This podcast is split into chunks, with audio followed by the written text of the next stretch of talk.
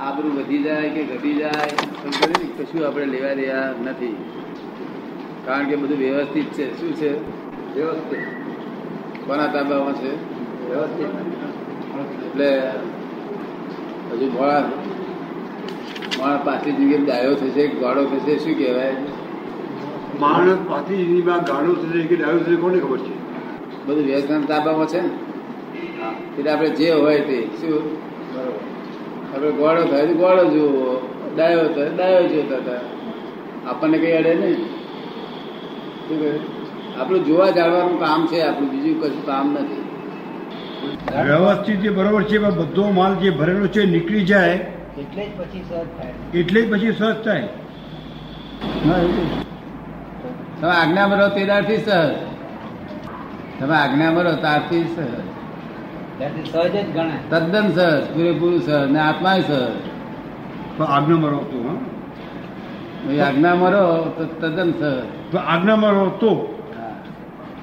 નહીં તો નહીં તો ક્રમિક માર્ગના જ્ઞાનીઓ સહજ ના હોય. ક્રમિક માર્ગના જ્ઞાની ઠેઠ મોક્ષે જતા સુધી સહજ હોય નહીં? એ આખો દાડો મેં આ ત્યાગ કરું, આ ત્યાગ કરું, આ ત્યાગ કરું, આ ત્યાગ કરું કડા કૂટો કડા કૂટો કડા કૂટો? અને આ તો તમે આજ્ઞામાં રહો ને, એક જ દાડો રહો ને, તો એક દાડો તમે સહજ સ્વરૂપ કોને કહેવાય ખબર પડશે સહજ તમને શીખવાડું તેના કરતા આમ રહો ને. જો હું તો રોજ રહું એટલે મને ખબર પડી જાય ને કે આમ સહજ શું થઈ જાય સો અનુભવ થાય પોતાની. હા. એ- સારું. સો અનુભવ કરી ગયો. પણ બીજાને પ્રા- પ્રશ્નો નહીં નહીં બીજાને પ્રાયોરિટી નહીં આપવી જોઈએ કોઈ ચીજની શું? આપવાની નથી દાદા. હવે અપાય કરી બસ એ થઈ ગયું સાચી વાત છે દાદા. સાચી વાત છે. આપણે કહ્યું શું બનાવવું જમવાનું? તો આપણે કહીએ કે જે ઠીક લાગે તે તમને. શું કહ્યું? તમને ઠીક લાગે તે? એવું આમ પ્રાયોરિટી નહીં.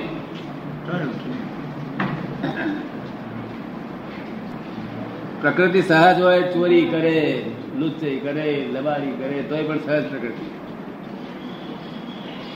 અને આ ભાઈ છે તે ધર્મ કરતા છે ને, તોય સહજ નહીં, અસહજ. આખો દાડો ધર્મ કર્યા કરતા અસહજ પ્રકૃતિ. સહજ પ્રકૃતિ એટલે જેવું એને વીટ્યું હોય એવું જ કર્યા કરે બસ બીજી પહોંચગટ નહીં. અને આત્મા જો જ્ઞાતા દ્રષ્ટા રહે તો જ એ સહજ થાય નહીં તો સહજમાં મને ઊંધું ગાલ્યું પાછું. હરી કરી કે સહજ બગડ્યું. એટલે ભાવ હું આ કરું એ ભાવ થાય એટલે બગડ્યું પછી?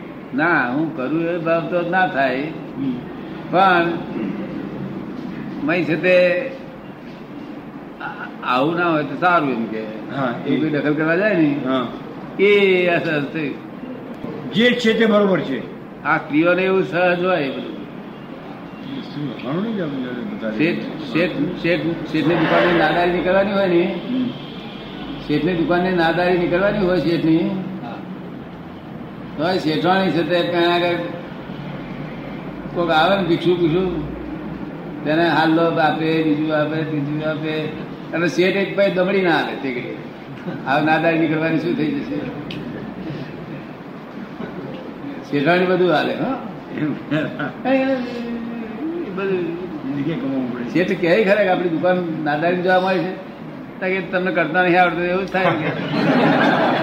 પણ એ તો એ- તો નિરાંતે આપે સાડી બારી બધું આપે એની ક્યાં કમાવા છું ના કમાવા પણ નહીં સહજ પ્રકૃતિ છે.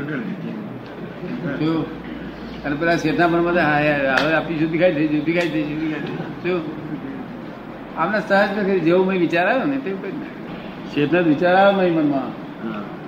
કે લાઈન બે હજાર રૂપિયા ધર્માદા આપીએ એવું મેં વિચાર આવે ને તો પાછું મનમાં કે નાદાય નીકળે શું આપ્યું હવે મિલન સારું? વિચાર આવે ત્યારે ઉડાડી દે. મનમાં જેવા વિચાર આવે તેવું જ કરે. અને જેવી વાણી બોલે એવું જ કર્યા કરે. શું? અને એવું ના કરે તોય પણ સહજ છે. શું કહ્યું? આત્માની દખલ ના હોય. આ તો આત્માની દખલ છે એટલે? દખલ છે એટલે અસહજ થઈ ગયું. તમને ભલે જ્ઞાન આપેલું છે પણ ગાડીમાં ચડતા પેલા કઈ જગા છે ને કઈ રીત? સહજ લેવાય રહી ને? સમજ પડી ને? ન રહેવાય. હે? ન રહેવાય. દખલ કરે આત્મામાં. તોય છે તો તમે આ જ્ઞાનમાં આજ્ઞામાં રૂપે સહજ પ્રગતિ છે ગમે તે હોય છે ભાઈ. પછી ગમે તે છે ને બહુ ગાળો પડતી છે લોકોને તોય સહજ છે. મારકણી ગાયનું નામ ના દઈએ ને મારે તોય સહજ પ્રગતિ. ગાયનું નામ દઈએ છતાં ના મારે તે સહજ પ્રગતિ. કે કોઈ ગાય સીધી હોય તે ખેતર કોઈ દેખાય તો ભાઈ પહેરે જ નહીં. અને કોઈ ગાય ખાઈ જાય એ બે સહજ પ્રગતિ.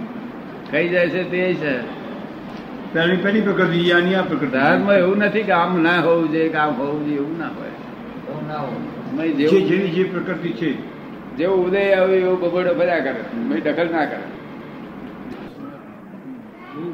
સમજ સમજ સમજ આપણે જે અડચણ આવે તો કે મને આવી અડચણ આવી.